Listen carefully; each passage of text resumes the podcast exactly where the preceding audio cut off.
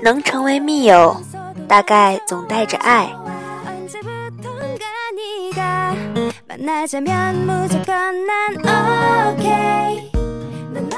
粤语歌总能够用简单的词唱出复杂的情愫，有些情感能引起万人合唱，有些表演能让人泪眼婆娑。我喜欢这样的情绪。十几个人坐在 KTV 里，静静地看着一出淡淡的 MV，一言不发。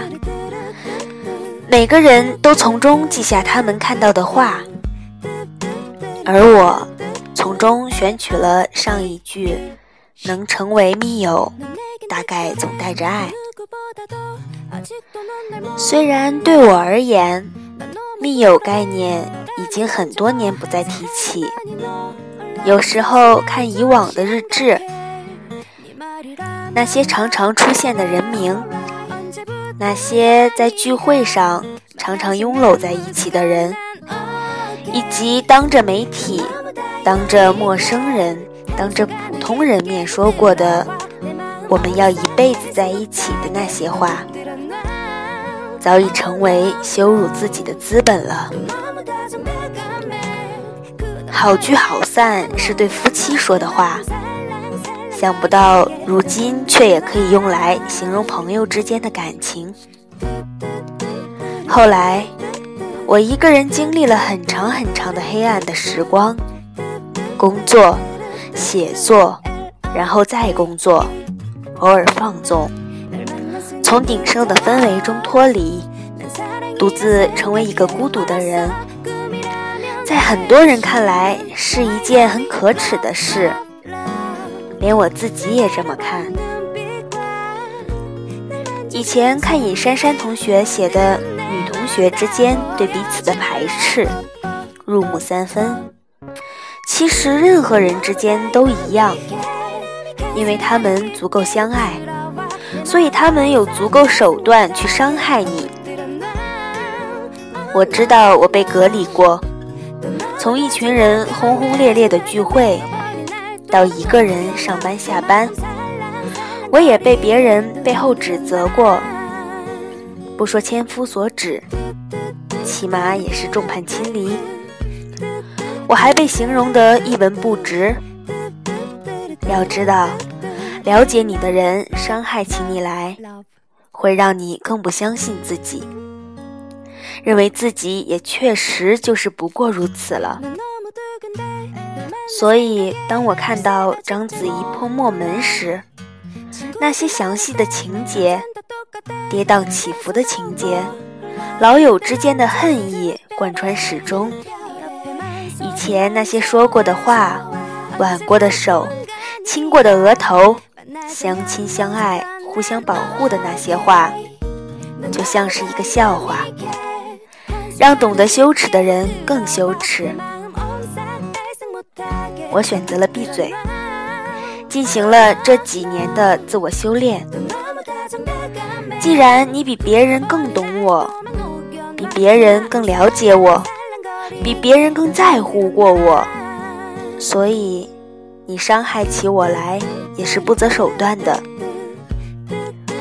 我自然也很了解你。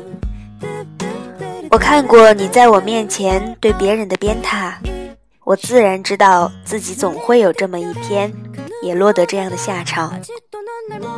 虽然到今天为止，我也没有反驳过一句话，因为我知道那样做的话，所有的人都难堪，而我们的人生也就变成了一场闹剧。我不想破坏你。更不想破坏自己，花了多年的时间结识了你们这些朋友，走的走，散的散，连我自己都对朋友这个概念都有疑惑了，不会再坦诚待，不会再肆无忌惮，那就都发乎情，止乎礼吧。后来，陆续遇见了一个、两个、三个和我们曾经类似的人。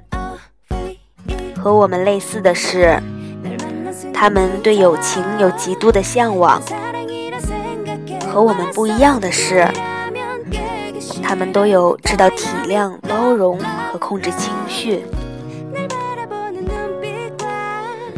如果有人在你面前对你的好友大放厥词，你会作何反应？这个问题很多人回答过。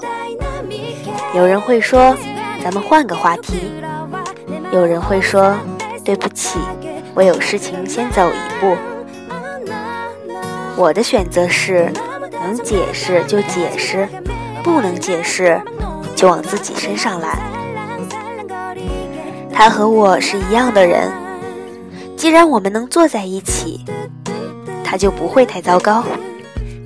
而出于一个人的基本需求，我也是多么需要朋友这么对我。也许因此我得罪了一些人。事后，我也发现有些人并不值得我这样对待。但是我从未后悔过，因为那样的我才有现在的这些朋友，然后才有了我的第一部电视剧《离爱》。E 因为开车喝不了酒，然后找了个垫背的司机来，和大家又放开了喝。G 在深夜入境时。发来壮志雄心的短信，说我们一定会成功的。M 想了想，突然说：“我们肯定会红的。”L 一夜未合眼，从片场赶回来，也要参加我们的建组仪式。众人的前辈 K，第一次见所有人，还穿了西装，打了领带。两位投资人更是对一切充满了信心。就像大家说的，所有人因为信任而聚在一起，并不代表了未来的我们会有多么成功，仅仅是证明了我们在一起就是一件正确的事情。正确的人，经过了时间，终究会在一起。任何虚伪、强装、虚荣，在时间面前终究落败；而能经得起考验而成为历史的，必是对少数人的真诚和对大多数人的平和。活着不在于斗争，而在于在无数的斗争中找出与你一样努力发光的人。星星点点连成一片，所谓朋友。二十八岁末，终于想明白这一点。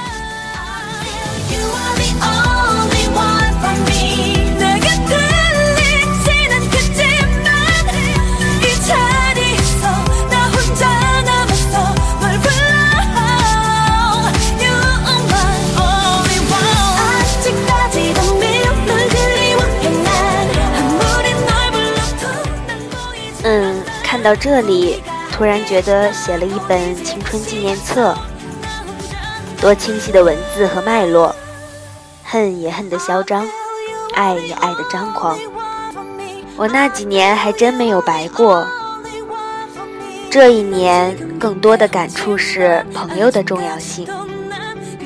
原来，很多很多事情之所以能够成功，并不是自己一个人的坚持。而必定是一群人的努力。如果要在自己年轻的时候做更多的梦，就一定要找到那些能和你一起做梦的朋友。还有一句话挺好的：谣言止于智者，流言止于呵呵。二零一二年七月十五日。